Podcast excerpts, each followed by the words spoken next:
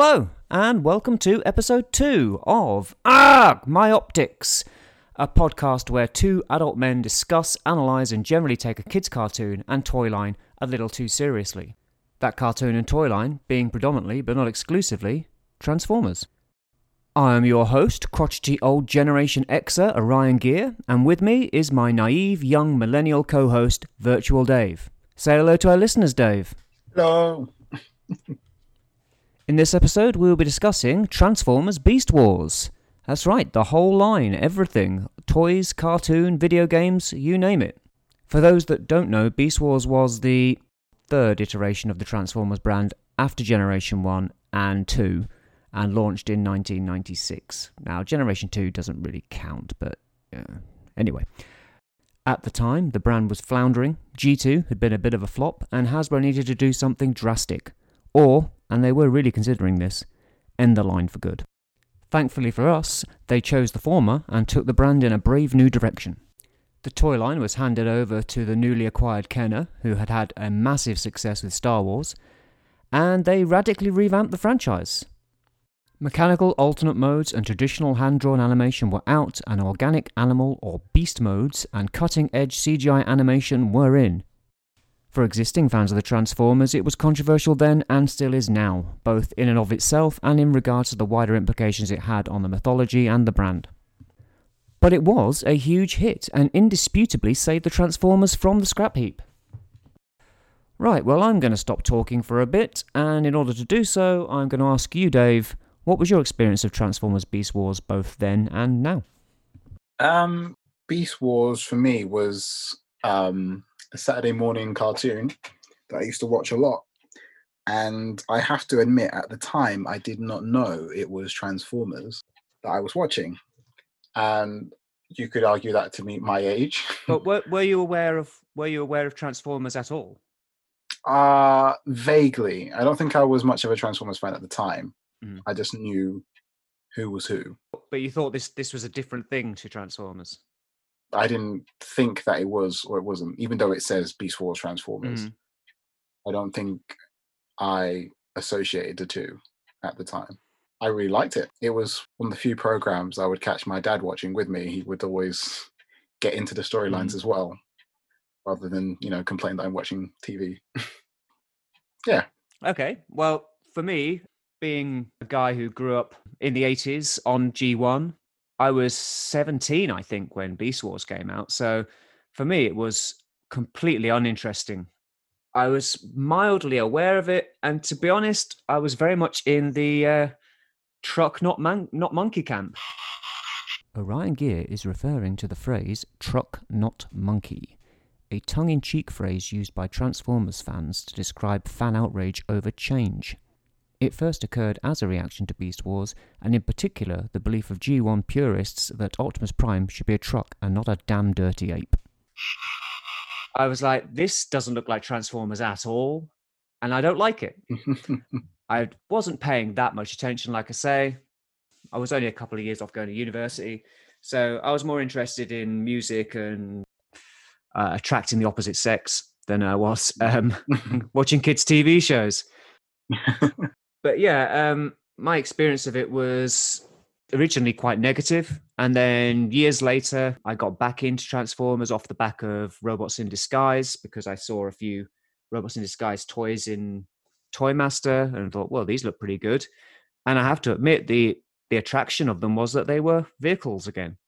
But after picking them up, I started looking into what I'd missed, looking back through all the various series that had happened between G1 and Robots in Disguise, and started posting on and uh, reading Transformers message boards.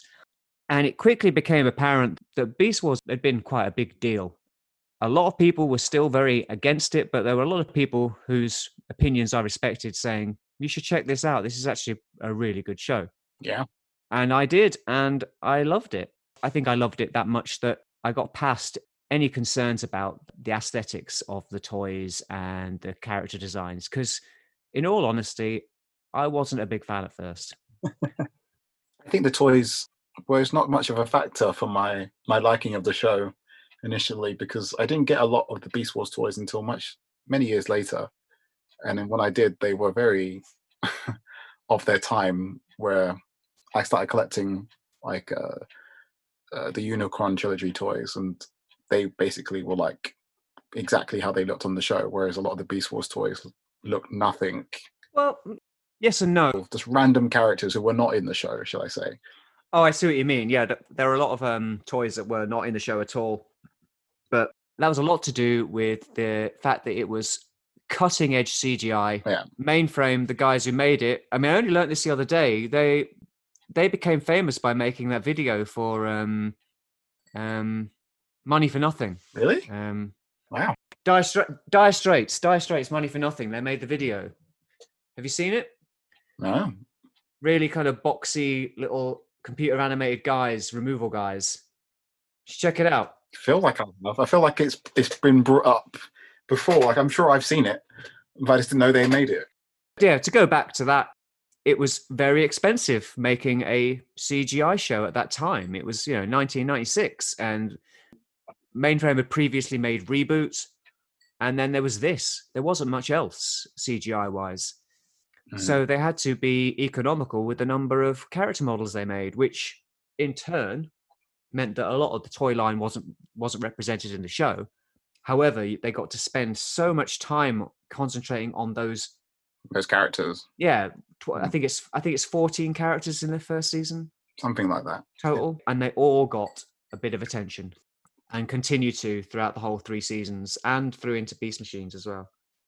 Yeah, no, that's I guess that kind of comes down to how I was exposed to it in the first place. It was it was not a show that I could um always watch. So it was if I missed an episode, I missed an episode. And because it's so story driven, mm. if you miss an episode, sometimes that could be a very good important episode or character's introduction or yeah all sorts of different things well, that's the thing, actually. I mean, that's what kind of surprised me, actually, because when we were talking offline about this, um, you said you've not seen it all. I've not seen it all. That's crazy. when I when I watched it as an adult, I watched it all in order because why wouldn't I? But obviously, if you're watching it as a Saturday morning show, mm-hmm. much like I was watching mm-hmm. things like Generation One or He Man or um, Mask or whatever, as Saturday morning shows, I wasn't watching them in order. Most of the TV networks weren't even showing them in order. so I can absolutely understand that. Yeah. In a way, it was quite brave of them to go with such a kind of strong episodic narrative. Well, I guess it it kind of worked because I mean, even though I saw a handful from each season, I still loved the show. Like from what I saw, I guess it was that strong of a story being told that it could carry it on that. Well, to be fair, every episode can be viewed standalone pretty much, most of them anyway. There's a few two parters here and there. Yeah. But generally, even if it does have a story element that is picked up in a later episode, normally each mm. episode is a con- is a self-contained story. Yeah. I like to compare it to Star Trek. Every episode is is a story in itself, but then it all kind of adds to a whole mm. at the end. Yeah, no, yeah, I agree. My optics! I always wanted the Beast Wars toys, but I don't think I got any until a lot later. Yeah. Well, I was tracking them down in the early days of eBay, as it were. You wouldn't be able to do it now without spending a whole heap of money. I could imagine so, yeah. but like back then, you're just looking at people who've mislisted stuff, Transformers without the S, Transformer truck or whatever, and then it's like, oh, oh, great, yeah, I've got myself a a, a Generation One Power Master Prime. Can't get away with that now like I said, I was that impressed with it that I picked up all the toys, and the toys, the toys were great. They were much more articulated than the um, Generation One stuff. They had a completely different look and feel. They were very different. I mean, mostly because mostly because it was a different toy company doing it. Essentially, Kenner were in charge. I, I think that's another another aspect of it. I didn't really, um, well, as I got older and I realized which toys were from Generation One, and which toys were from various other seasons that followed. Mm-hmm. Show accuracy, if you want. It really, really kicked in like Beast Wars onwards, and it's because of that whole that whole fact of the different people making the toys and budget that was put into making them look like the show or which order it was made. Well, it's, it's not just that. I mean, the toys, you know, there's a lot of kind of synergy going between the TV series and the toys. Yeah. Whereas the first two years of Generation One were toys borrowed from other toy lines. Um, so they're going to look a bit mismatched and odd. And when you make a TV series of out, out of it, you're possibly going to want to kind of change it a bit so it all looks a bit more kind of coherent. You don't have a ratchet with a windscreen for a face, and you you have to change the way Scott, uh, Jetfire looks because otherwise you'll get in trouble with uh, the guys who make Macross, that kind of thing. Mm. Whereas, yeah, the Beast Wars it was it was easier for them to to deliver show accuracy because the toys and the TV show were being developed in tandem. Do you remember at the time was the toys seen in high regard, even though people might not like the show? I do not know. I wasn't really interested in in the whole toy collecting area. I mean, I, I had zero toys when I was 17. Right. I had moved on to other things. From what I understand, is that the toy line was pretty well. Well, it was it was well received. It was very popular. It sold really well, and it it saved the franchise. G two had sold really badly. It was a bit of a marketing mess. Mm. Interestingly, G one ended in America, and then it continued in Europe for quite some time afterwards. Mm. And because of the strength of the of the G one line in Europe, they decided to bring out G2 because they were like, well, these are selling. And, you know, even though we stopped it here in the US, let's, let's bring it back out again. Unfortunately, it didn't really work because it was just, yeah, the same stuff warmed up. and it wasn't, well, it was supported by a cartoon, but it was supported by the G1 cartoon. And it, it just didn't make an awful lot of sense. it makes sense. There was a comic, but, you know, who reads, who reads comics, eh? My optics! So, um, while we while we're talking about the toys, let's let's talk about the the toy lines toy lines themselves. Uh, there were three series of or three seasons of Beast Wars, and each had a distinct toy line that went along with it. Uh, mm-hmm. The original line, Organic Beasts. Then season two, you had Fuzors and transmetals. Fuzors being two animal modes slapped together into some kind of freakish amalgamation. and then Transmetals, which was basically the the characters from the from the first show turned inside out because you had yes. organic robot modes, as crazy as that sounds, Mhm. um, and mechanical beast modes. Mhm. And then the final third season, Transmetal Twos, which were a mishmash of everything in both modes. so you know, you had bits of bits of robot, chunks of flesh hanging off here, wires poking out the side. Everything was really asymmetrical. And they were all kind of like triple changers of some description, and they had like another mode. Most of them did, not not all of them, but yeah, a lot of them did. Yeah. I don't think Dinobot Two had one, but like, Oh, okay, yeah. but definitely, yeah, Megatron had. Well, he had a tank mode. Attack no, that was pretty awful. But yeah, I mean, yeah, you did have that. But I mean, you, you did have third modes for some of the guys in Transmetals as well. Not for the first time, and certainly not for the last, Dave and Orion are mixing up Transmetals and Transmetal 2s. The third, mobility modes, were more a feature of Transmetals than they were Transmetal 2s. Yeah. Because you had, um, well, Rampage and uh, Depth Charge were both Transmetals. hmm they had third modes. Um, Megatron, Transmetal Megatron had a third mode, which is basically a dinosaur on roller skates with fans on the side. Yeah, and Optimus Prime had his uh, uh, surfboarding monkey mode. Great. I mean, what, what was your experience of the toys anyway? Like, when did you first come in contact with them? Um, I vaguely remember seeing Optimus Primal, the very first monkey primal, in a random toy shop Mm. um, when I was little, and always wanting it. But I never got any of the first season toys until much later. I got a lot of the um, Transmetals. Mm-hmm. Somehow, I persuaded my parents to get me the um, Optimal Optimus. Oh, really? Yeah, and that. Oh God, I used to love that toy. It was brilliant. It's a great toy. Yeah, I don't think I got many of the Fuzors or anything else. It was just probably just a handful of transmetals, and then I got some of the others further along. But Yeah, for me, I they passed me by when I was at the time because I wasn't really into Transformers at the time. But when I got back into Transformers, my, I think my earliest experience of of Beast Wars figures was through the Universe line because they were repainting them Oh yeah. for the Universe line. On a whim, um, I got Universe Razor Claw that was a evil repaint of Tigerhawk. Yeah. Beautiful figure, really Mhm. nice. I, I'd probably go as far to say as that deco is possibly nicer than the original deco. Oh wow, really? Yeah, and I did have both at one point. Oh, So yeah, uh, it's it's really really nice figure.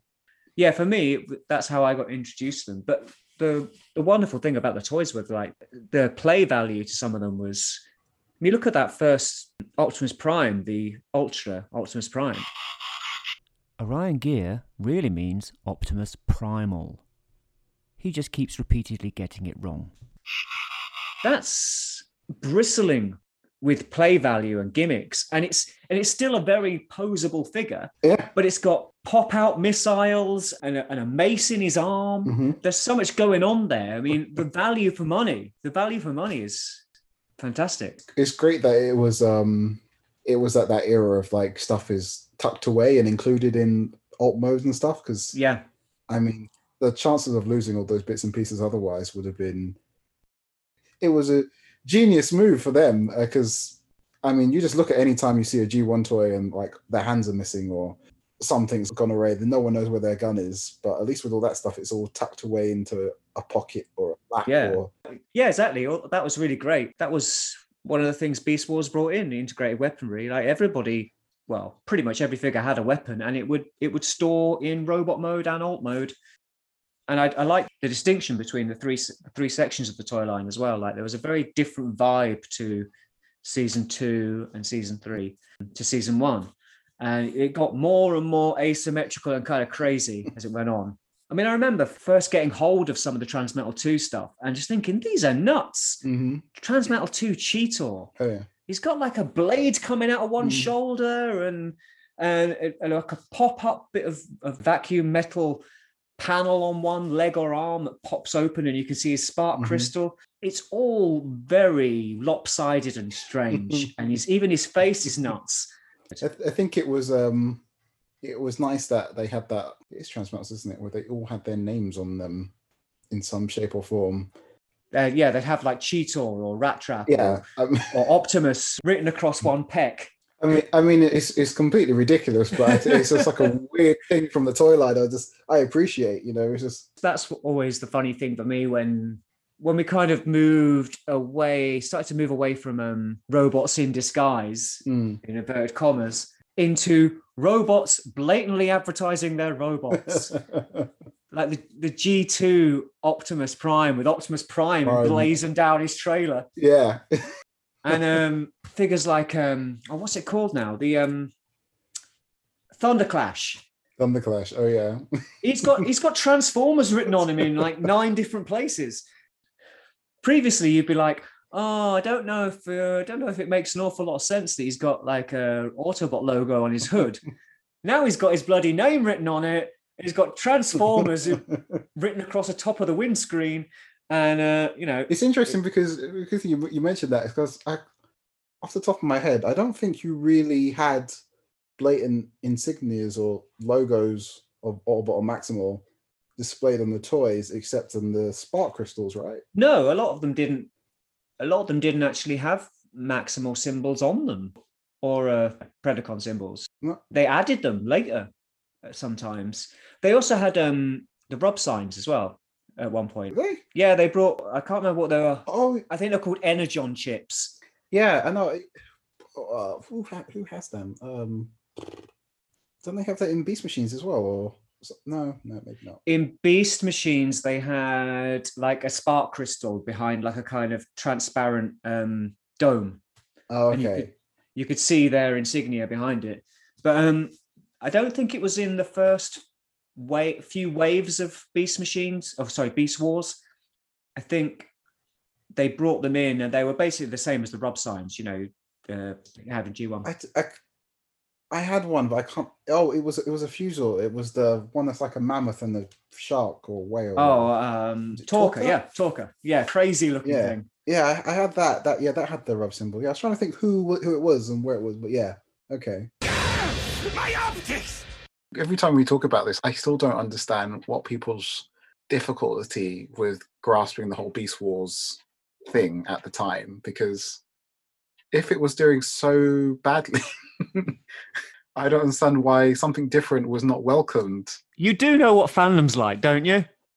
I do, I do. I okay, I because I, I can only compare it to the times I was collecting, and every time a new toy came out or a new figure came out, it was the new hot thing, and like everyone needed to have it.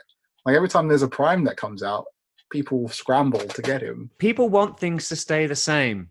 They don't like the same things warmed up like G2, but they weren't expecting this kind of like massive departure. I mean, this was we were going to talk about this anyway, so we'll do we'll talk about it now. The truck, not monkey thing Oh yeah, was huge within the fandom, but like I said earlier, the toys sold. It was a hugely popular toy line. It's a hugely popular TV show, but within the at the time much smaller and much less influential adult collector market or enthusiasts, there was a divide.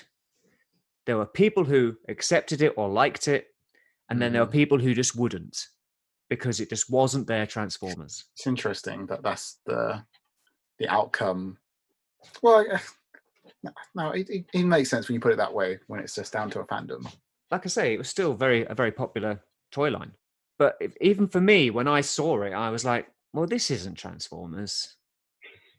They've ruined it forever because it's so jarringly different, and it felt completely disconnected." I mean, if if you watch the show, it, it gets more interesting when it starts tying back to G one.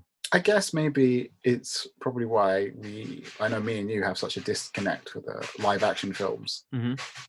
And we were talking about this the other day that it saw such a it has such a massive fan base. I don't know. It kind of is another type of Beast Wars type of thing because it did really reinvigorate the brand for so long. Yeah. And it's probably why it's been carried on to the to the day it is now while we're even discussing these new shows. Yeah, and that's I think that's what Beast Wars did. It it showed that you could reinvent the brand, you could shake things up, and you can live with upsetting a few people because you'll get a bunch of new fans. New people. Mm. I guess that's it. But it's the difference is that the films are not great content, whereas Beast Wars actually turned out to be. But some people really love them. I agree with you. I think they're absolutely shocking, but people like them. The box office figures for those movies, especially the first yeah. two or three, hmm were massive. It was huge. It was a massive hit, even though they were complete dog shit. but, you know, there's no accounting for taste.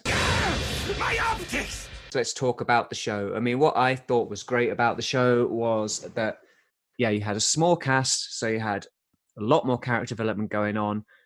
The individual characters are all given enough space to grow and change, even though you'd have some toy led kind of reformatting going on. hmm The change from season one to Transmetals and then Transmetal 2. Not everybody changed No.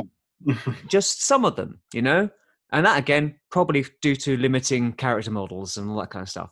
But again, it meant that everybody had a different kind of trajectory within the show.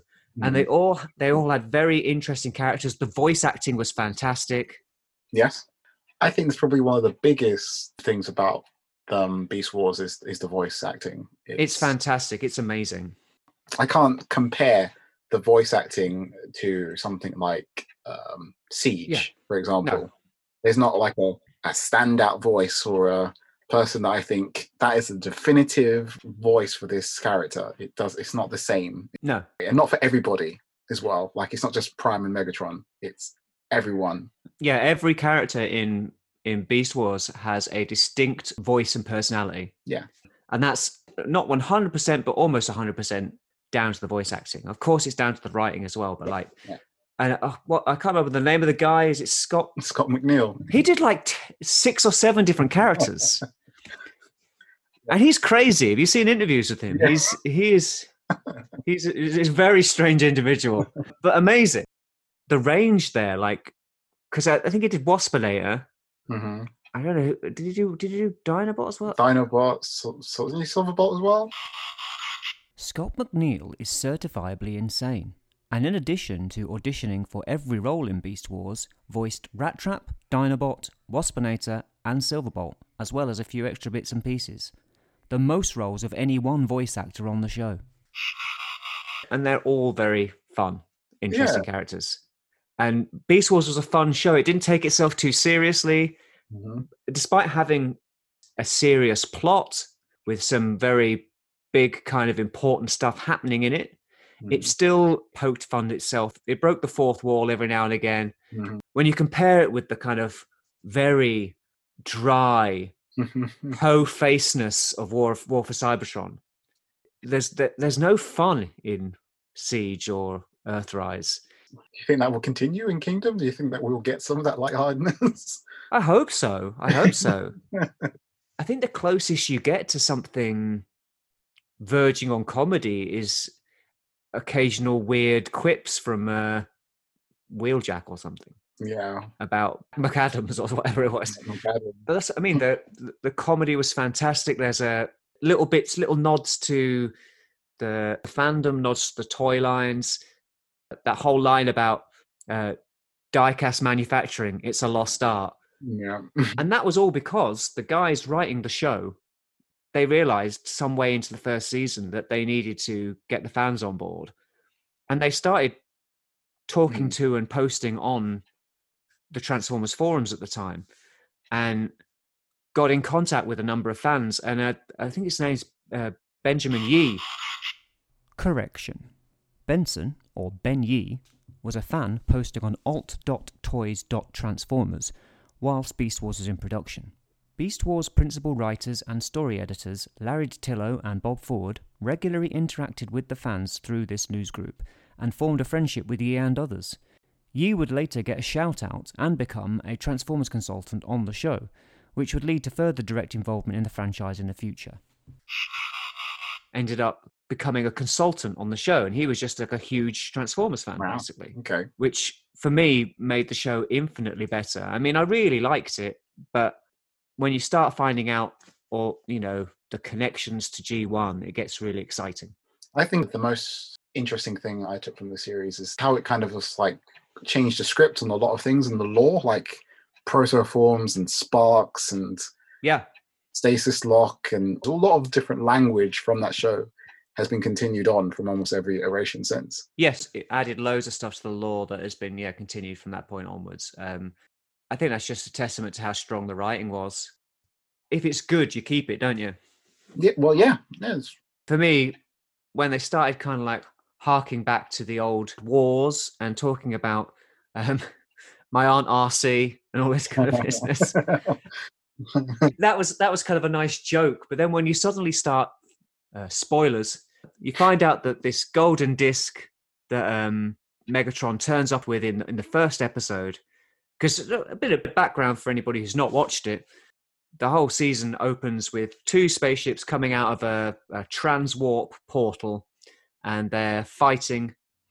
You have the Maximals led by Optimus Primal, and they're redirected to intercept these fugitives who have stolen a maximal artifact called the Golden Disc and end up crash landing on this planet, which has two moons, I think, yes. but it's populated by Earth like creatures.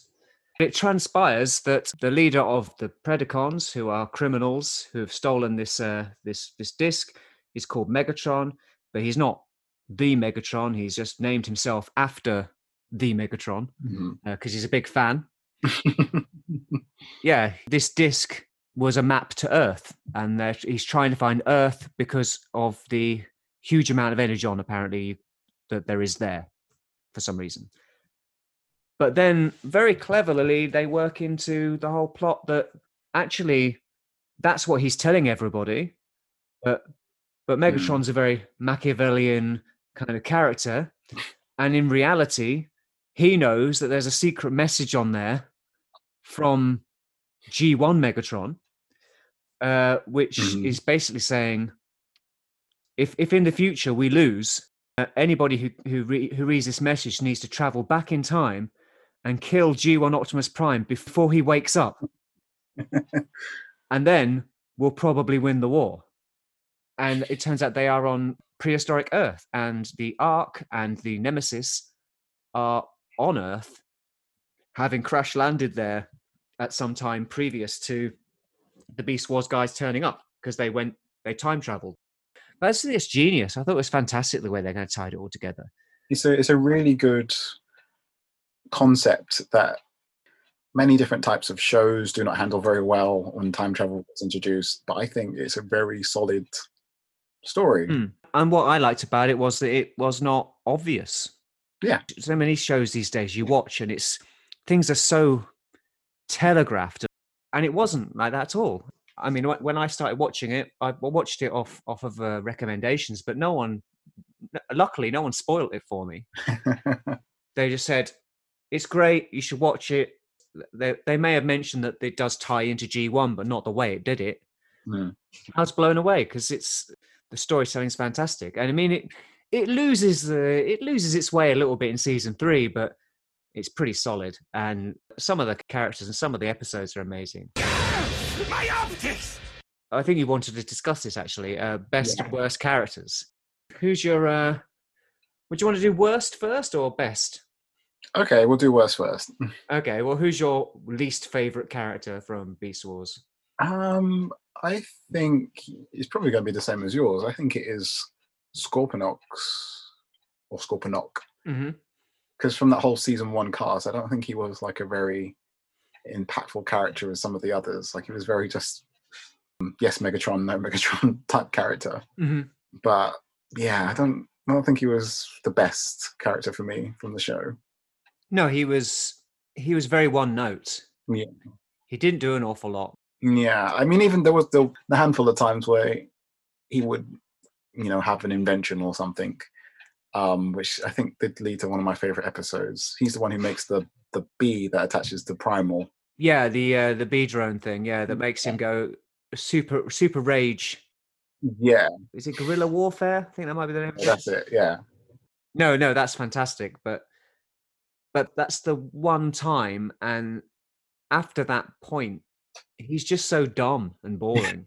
yeah, yeah. I mean, he's not. He's not even. It's not even like the same way. Like, now go. Now carry on. Go. What's your your worst? well, I mean, I agree that Scorponok is bad, but he's not nearly as bad as Quick Strike. Well, see, I like like I said, I didn't see all of the episodes, so my my knowledge of Quick Strike is very limited to like a handful of episodes. Season one, absolutely agree with you. Season one, Scorponok, the worst character, just because he's not much of a character. He doesn't do an awful lot. Yeah. doesn't really he's one of the few that doesn't really get fleshed out that much and he gets kind of like unceremoniously killed off at the end of the first season and it's like right we're done with him. Fine. But quick strike is just an offensive stereotype. He just does my head in. He's just such a knob.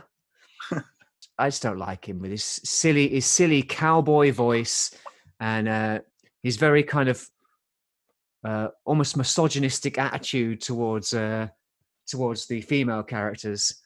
I find it very interesting that they chose that character model for that slot. Yeah, of all the Fuzors, So him and Silverbolt come at the same time, right? yeah, coming of the Fuzors, it's called. And like of all the ones that kind of look organic to fit in season one, he looks almost like a transmetal from the get go. Yeah, Silverbolt makes sense. I mean, both characters are huge stereotypes, Yes. but yeah, Silverbolt toy and model makes more sense. Even though it then doesn't make an awful lot of sense that they bring uh, Tigerhawk in later because Tigerhawk's so similar looking in a way. I suppose so. But yeah, I mean, th- there's so mo- so many really cool looking Fuzors. Yeah. They chose two very strange ones. Well, one particularly strange one uh, in Quick Strike. But I wouldn't mind so much if Quick Strike wasn't such a cock.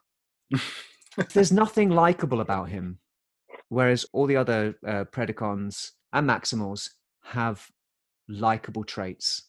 Yeah. So yeah. So who's your favorite character?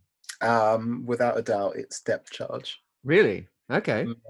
I mean, I know that personally, I have a big fan appeal for Tigatron, Mhm. but I really, really like Depth Charges introduction subplot of just like I don't care what your war's about. I'm on my own mission. Yeah. And I'm gonna do it as a manta manta ray. No, he's fantastic. I, I I really liked him. No, no, I, I, I agree. I mean, I, I don't. He's not my favorite character, but I think he's fantastic. I like the fact that he just turns up and he's just he doesn't give a shit about Primal's War. He's like, I'm here because I've detected Protoform X. That's the only reason I'm here. I'm hunting him down, and that's it. And I don't care about whatever petty nonsense you've got going on with that Megatron guy. Yeah. Leave me out of it. And obviously, eventually, he comes round to it and he realizes that he's got to help the Maximals out. But I, that attitude is really great. Mhm. So I do, I do like him, and he's an, he's a cool looking Transformer. He is. He is. The toy was a little bit iffy because it had to incorporate that disc firing mechanism, Yeah. but it's still. I mean, I had the toy. It looked great in manta ray mode, le- less so in robot mode, just because, just because of the way it worked with the big uh, tail hanging off the back. But That's probably what it is. It's like he made a manta ray look cool, Mhm. you know, the toys did that as well. Out of all alt modes, you would think would be a, a total badass of a character. Manta ray is not the first creature that comes to mind. again, when we were talking about why would you choose Quick Strike Mm. out of all the Fuzors, in a way, you could probably say the same about why would you choose a Manta Ray, but they hadn't had an aquatic um, aquatic character up until then, Uh, no. and also they chose another big robot to be hunting down the other big robot. Like him and Rampage are kind of similarly sized. Toy wise, they were the same. I think they're the same class. I think they were ultras Yes. Right. and they were both really good toys. Like I say, the disc firing thing was a bit of a problem, but it looked great in manta ray mode, and he had that little shark that was also a gun. Brilliant. They mm. both had a third mode. yes. Yeah. Mm-hmm. Yeah, great. My favorite character. It's it's always going to be a toss up between Dinobot and Megatron, but I'm probably going to say Megatron just because. I mean, Dinobot is flawless. Dinobot is fantastic, but Megatron only wins because he was in the whole thing all the way through to the end. he was, and he was even one of the few characters that went through to Beast Machines and was still cool. Yeah. No. It's. I almost tried not to pick Megatron and pick someone different, but I Mm. completely agree with you. I get it. It's that Megatron has almost become like uh, how you would, or how I hear um, Kevin Conroy when it comes to Batman. Mhm. Like whenever that comes up, is that I hear that first. Yeah, He's the best Transformers villain, bar none. Yeah. I I refuse to entertain the idea that anybody is better. He pisses all over G1 Megatron. Can upset people there, I'm sure. Just due to his complexity and his the nuance of his character is is really interesting. And he's you know, he's not just driven by being evil. He's got a goal. He hmm. knows that that the people he's working with are a, a bunch of idiots, traitors, crazy folk, but he understands every single one of them and knows what they're going to do. He's very calculated. He has it all worked out, which I find really interesting. Sometimes Mhm. ridiculously so. Mhm. Uh, sometimes he seems to know what's going to happen when really there's no way he could have known. He also seems to be able to see everything. Just like all of a sudden he's he's like watching uh watching what's happening in the Axalon, and it's like, Yeah. how's he doing that? He has a lot of spies and drones in that series, if I remember right. Again, massively down to David Kaye and his his voice. Uh, that voice is so great. it's probably why I resonate those two so much as well, because they're also the voices in the Unicron trilogy. Mm-hmm. and you can i mean you can tell that there's a big difference in like the voice acting in those those series but it's such uh become such an iconic voice for megatron Yeah, 100% it, all the extended yes business. yeah No. Yeah. Again, comedy timing. Like he was funny. Like I said, Machiavellian, very kind of a mustache twizzling villain. I really love that.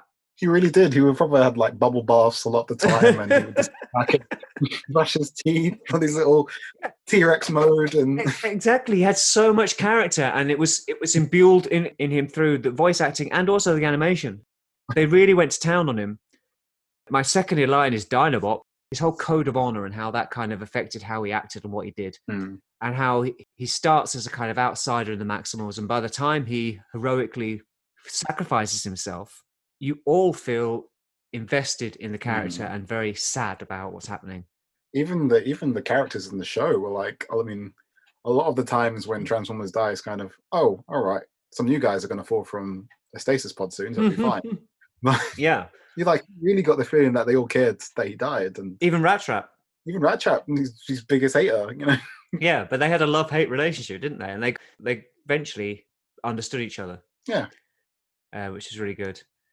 Yeah, I'd say those are my two. My, that, that my favorite is Megatron, but only only because Dinobot was slightly watered down by him coming back as Dinobot two, and it was a bit. Uh, Oh yeah, he did the right thing when it counted at the end, but that was a bit kind of oh, we didn't need that.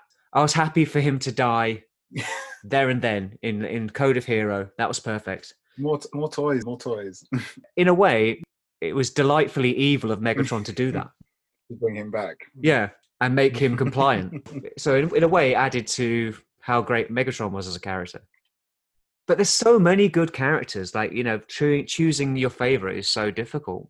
I think it, like kind of like the show in general that had an amazing array of characters, but when you want to pick your best, he doesn't need to be one. I think you've you've kind of summed it up there with your view of Megatron because he he's one who's been up for the entire three seasons, and it's. and I, I agree with you. I agree with you. Yeah, you might have won me over. My optics! Beast Wars was quite different in Japan. The Beast Wars show came out.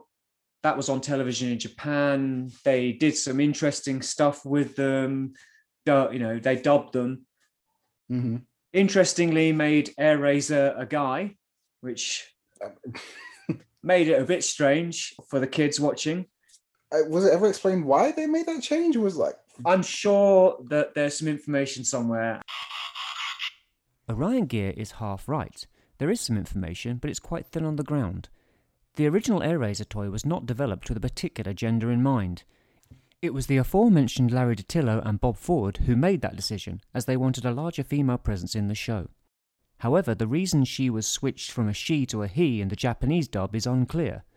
Popular theories include girl characters selling poorly in boys' toy lines, or Takara simply working from older material from Hasbro, where it was assumed that the character was going to be male. It was it was a much more a much sillier tone anyway, apparently. But yeah, okay? uh, Airazor was a guy. I suppose Airazor doesn't look particularly feminine, not in the same way Blackarachnia does. Yeah, yeah, okay, yeah, fair enough. Anyway, they had they had Beast Wars on the telly, and then while they were spending the time doing the dubbing and the localization on uh, seasons two and three, they had a gap in their TV schedule. So they were were like, Mm. "Oh, we'll just make some more shows."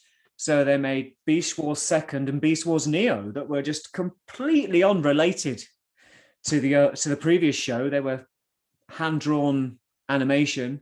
They had two completely different toy lines out that that barely saw the light of day in the US and the UK and so on. It's such a weird pocket of Transformers history on its own that a lot of bit, little tidbits of those characters and they kind of filter into different toy lines or whatever is the Yeah. but yeah it's it's really cool those those shows well, I mean, and and they made a, a Transformers first by creating the first Optimus Prime with a matri- with a working Matrix chamber, oh yeah which Yeah. was a big convoy. Uh, Mhm. And I picked up the Korean version of that um, on eBay or something. Great toy, bit of a shell former, obviously, but really, really fantastic toy. as transforming mammoths go and it's pretty great yep, they're they're like the head of the mammoth turned into a cannon. yeah And if, in fact, there was like a third mode where you could like pull the mammoth apart and the cannon would swing out the front. yeah it was very horrifying in the show as far as i remember In the toy, it's great. Yeah. yeah, yeah. No, it's good. And I mean, but it, it was very strange because yeah, Beast Wars season two and three came out as Beast Wars Metals in Japan, and that was a totally separate thing. Hmm. This is often often a discussion that's had about Beast Wars masterpiece figures, in that people will often say, when are they going to do transmetals? When are they going to do transmetal twos? When are they going to do Fuzors? Mm. Because as Westerners, we consider those things to all be from the same show. Mm. Um, it seems like a natural progression, but I imagine to Takara it doesn't because Beast Wars was just that first season. And then it spread onto something completely different afterwards. Yeah, the, they've not done any Beast Wars metals masterpieces. They've only done ones from Beast Wars and one from Beast Wars Second. Yep. uh, Leo Convoy, who I know you're a big fan of. Oh yeah. I mean, before I even watched any of Beast Wars the Second, and I mean, to be fair, I haven't watched much of it. Mhm. Something about Leo Convoy's design, I I just loved ever since seeing him for the first time, and I have his old toy, and it's it's still so so still so great. It's like Well, the, the original toy or the, the original toy, yeah. And every time they've done like a weird kind of half attempt at a Leo Convoy sense, it's like it's not the same. I don't. his lion head not on his shoulder. That's where it's meant to be, and he's meant to look goofy and not asymmetrical. Did you get the Robot Masters one? I did get the Robot Masters one, the metallic version of it. Yeah, It's it's a it's a nice toy as well. I mean, uh, it's a so it's not vastly dissimilar to the original, really. it's just it's just shrunk down. It's just, it's the same thing. Yeah. I mean, recently I was I was watching something where they were talking about that these two shows have meant to are meant to be way way in the future of the Beast Wars G1 timeline, Mhm. and that when Primal, I mean, spoiler alert, at the end of season one of Beast Wars, when Primal gets blown up or Yep. destroyed in that pod, Mhm. Apparently he wasn't he wasn't destroyed, and he was getting teleported away Yeah. to the future shows and series, and it was just like, well, okay, I need to go back now and go back to my timeline. Yeah, maybe. I don't know. I haven't watched again. I haven't watched it all. I'm no expert. For anyone wants to watch it, it's all been fan subbed by these guys, Mhm. and it's on um it's on YouTube. It's all free to watch. It's it's very much uh, a kid show. It's very much a Japanese kid show. It's very Yeah, yes, yeah, yeah, absolutely. It's it it doesn't make an awful lot of No. sense. Uh, it's it's very melodramatic. Mhm. It's funny. It's, It's cr- it's crazy. it's it's like the toys. It's so wacky and just yeah, different than what was available at the time. So yeah. I I tried to watch it and I I, I did enjoy it to a certain extent, but I think I don't know if I could could stick with it for the whole the whole thing. whole lot. Yeah. Mm. Maybe one day I'll try. So yeah, I mean, Japan took a very different start to it, which is great though because you got all those different figures from uh, Mm. from those lines. I mean, you know, a guy a guy who controls time with a clock in his chest, and of course, they made Ravage for uh, Beast Wars Metals, yeah. whereas you ne- you never got him in the US and UK. No. And it wasn't even it wasn't even the it was the Tigatron repaint is the one I wanted. Well, that was a that was a BotCon exclusive, I think. Yeah, yeah. So it was quite difficult to get hold of. I managed to get hold of a Ravage. I don't have any more. But it had that like chest panel that opened up, and you had you got some stickers. You could either put like a, I think you could either put like a, a Decepticon logo or a picture of Megatron, like like it was some kind of screen or something. I might be misremembering this. I'll have to look it up. Orion Gear's memory is on point this time. Ravage, or Jaguar as he was known in Japan, had an opening chest which exposed a Predacon spark chamber. He was packaged with two extra stickers to be placed over the spark chamber as desired. One, a picture of G1 Megatron from the Golden Disc recording, and the other, a Decepticon insignia.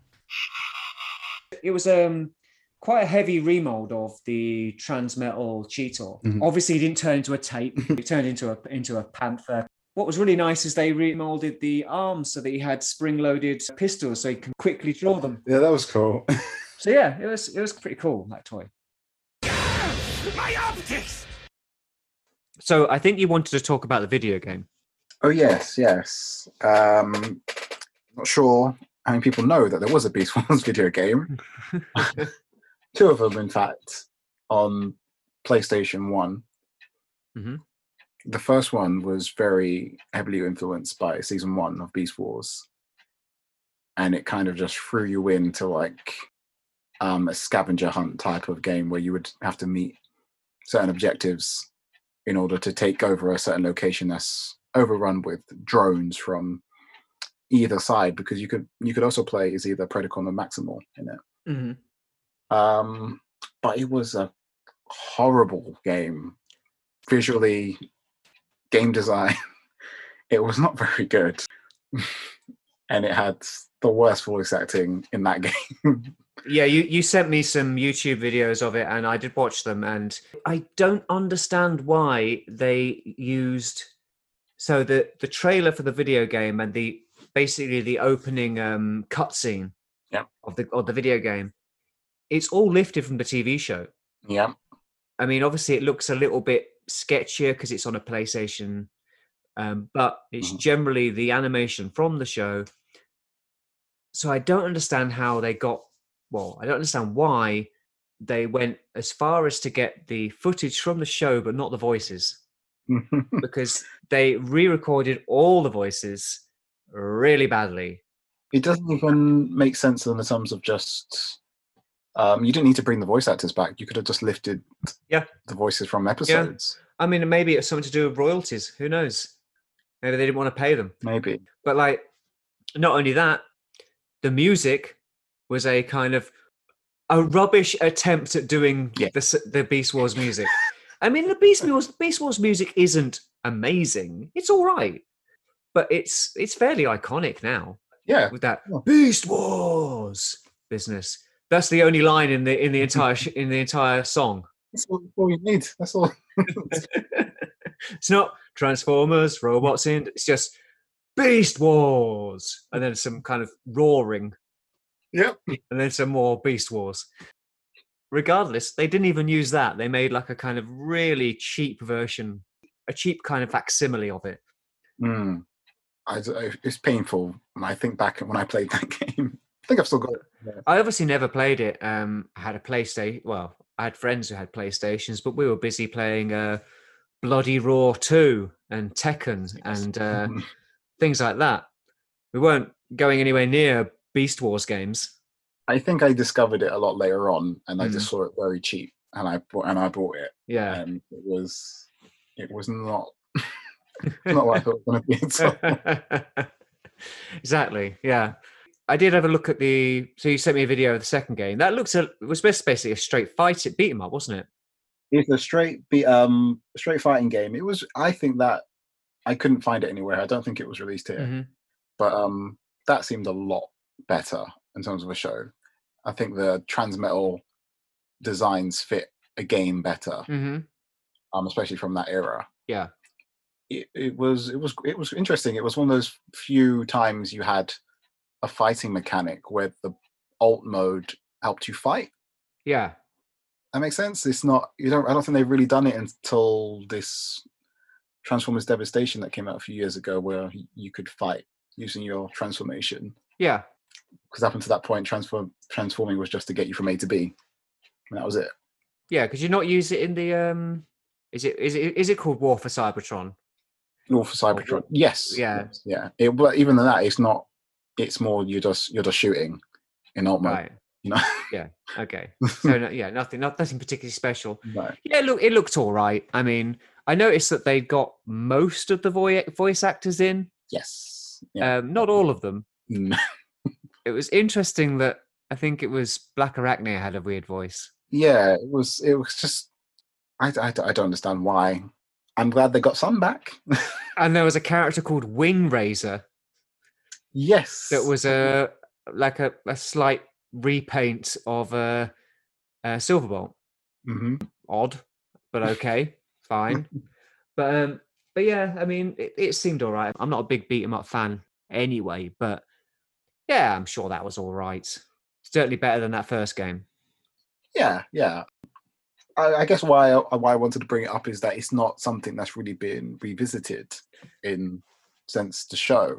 Because it was crap. well, because of, because of that, but with the new blood brought into the Beast Wars type of franchise, it'd be interesting to do a game now, yeah, yeah. updated. Well, that's this. This kind of leads us on to what I wanted to talk about, like to wrap this up, really, because like we are now on the brink of Beast Wars returning. Mhm. It's been a very long time coming. There's basically not been any serious attempt at revisiting Beast Wars between like 2001 and now, really. Yeah, no, it's just been the odd repaint. or the odd character in a show that is far more G1 influenced overall, generally. There's been a huge drought, as it were, in Beast Wars stuff. And now we've got them coming back Mhm. Both in masterpiece form and now in Kingdom. I suppose I wanted to ask you, like, what do you think the appetite is there for more Beast Wars? Uh yes, I do. I think it's been a long enough time where people like yourself may have disliked it to be from the get-go, but have Mhm. now either been brought into the toys or has seen the old show or has seen enough of the old show to see what people like about it. Yeah, and are kind of more on board for seeing more of it. Yeah, because the new upcoming show kingdom i don't think that it's necessarily going to be um they're going to have so much of an impact on the show but i think it might them being in the show will have more of an impact on seeing more beast wars in the future. Yeah. And I think them being pretty much the focus of the toy line helps as well. Yeah. because you've got two big anniversaries happening at the moment. You've got Beast Wars being 25 and Transformers a movie being 35. yeah Yeah, to commemorate that, what Hasbro have done is gone right. Well, we're, we're going to make the War for Cybertron line Beast Wars, and we're going to make the Studio Series 86 movie. Mhm. So I think that's really great, and I think that that may may pull pull more people in. I'm not super interested in Kingdom as a line just because I'm collecting the masterpiece stuff. They're a little bit too similar to that. They're they're using the kind of season hmm. one designs, and I don't I don't need that. But I'm really pleased it's happening because it will hopefully mean more Beast Wars stuff going forward. I mean, I've been collecting Masterpiece since it began, and so many years I thought they couldn't, they would never ever make Masterpiece Beast Wars toys, Hmm. and I am blown away that they have. was it a big deal that they made the beast wars primal to begin with Absolutely. No, I couldn't believe it when they announced it. I was like, yes.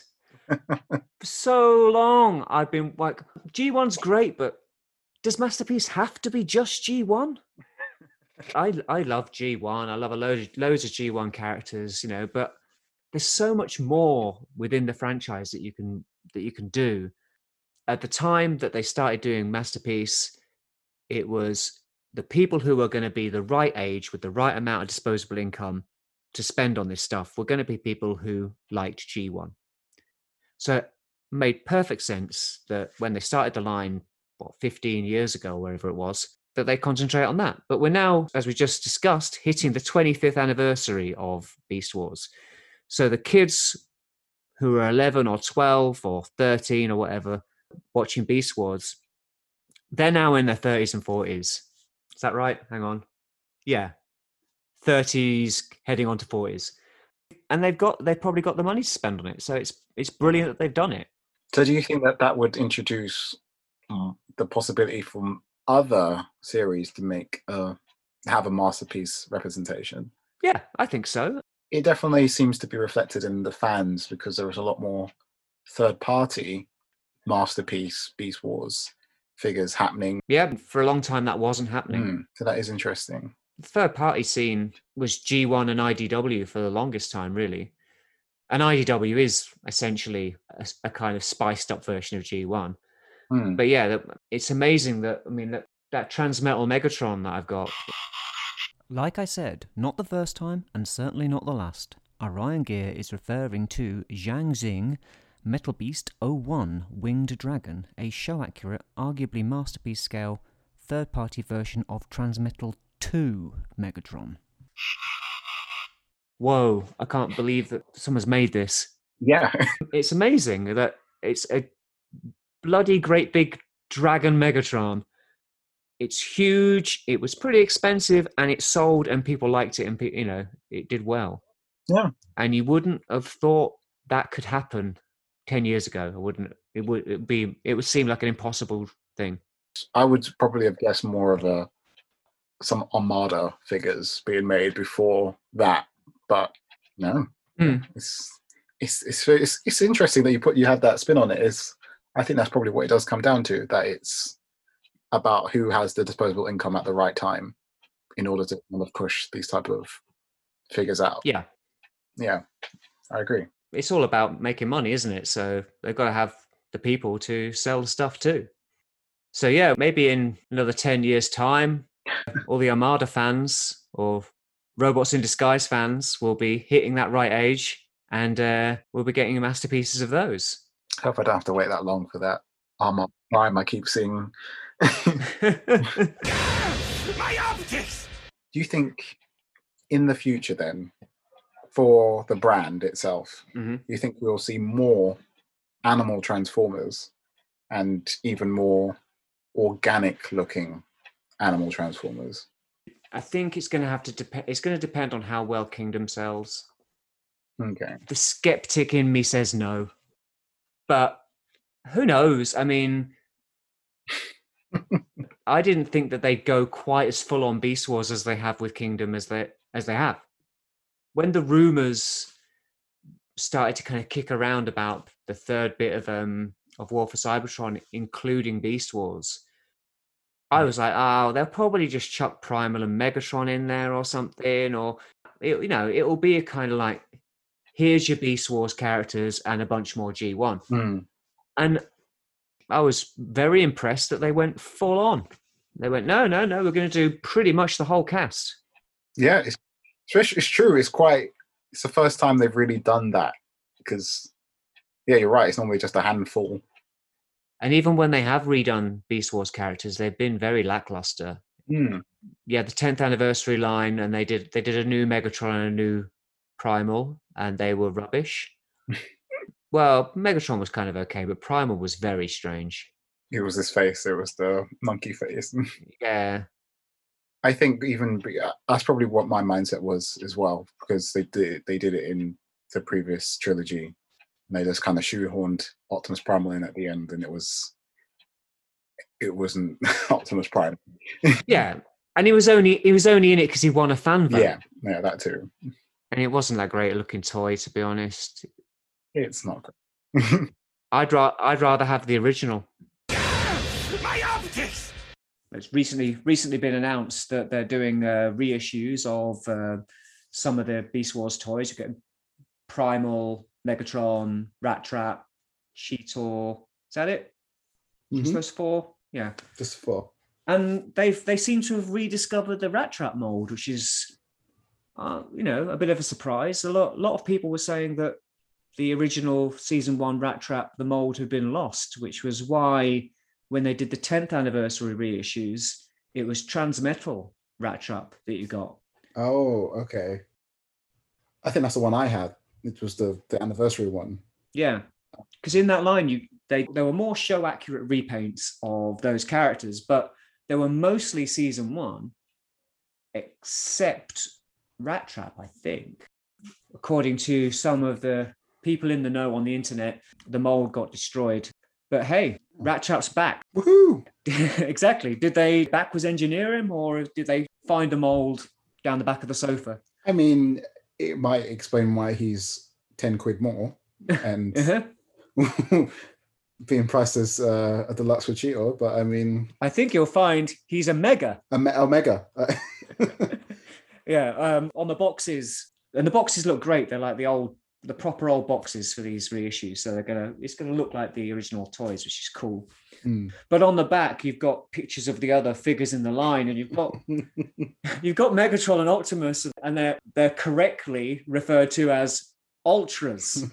And then on the other side, you've got Cheetor and Rattrap, who are both being referred to as megas. Now, me- no, those one of them was a basic and the other one was a deluxe. These aren't mega scale, um, but hey, who cares?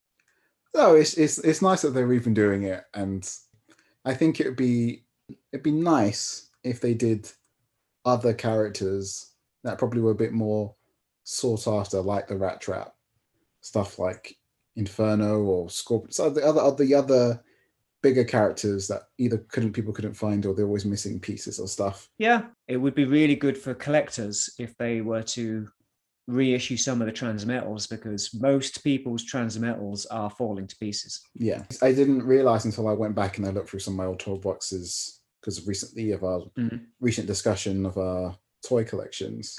It it dawned on me that I had a, a few multiples of different characters, and it's probably because I just bought Beast Wars lots, and I just bought a whole bunch and just put uh, weapons on the one that looked the best. So there is a few that I have that are literally falling apart, or their chrome is just like disintegrating as we speak. Yeah.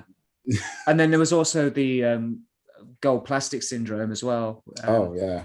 So, so it'd be really nice if Has. I mean, I don't, I don't expect them to, but it'd be nice if Hasbro were to do a few more reissues than just these four. I don't think they will. I think this is just a one-off. But fingers crossed. Hey, fingers crossed. It's nice. I think hopefully that this kingdom does well to make them think that they can do stuff like that. My optics! Right, I think that about covers it. Well, I don't actually. Um, sure, there's loads we missed out, um, but with Beast Wars, it's such a big topic that uh, we could probably talk about this for hours. We hope we didn't miss anything massively important out, and if you enjoyed our ramblings, please do like and subscribe, or do whatever is needed to show your appreciation. This is our first slightly longer, broader discussion podcast. Uh, we'll be doing more of these in addition to the review shows, so if you have any suggestions for future topics, please do not be shy. You can contact us on Twitter and Instagram. I am at Gear Orion and Orion underscore Gear respectively. And Dave, what? How how can they contact you? um, you can find me on Instagram. Just search Virtual Dave twenty six. Excellent. Right, that's it. Thanks for listening. Please join us again next time on Ag My Optics.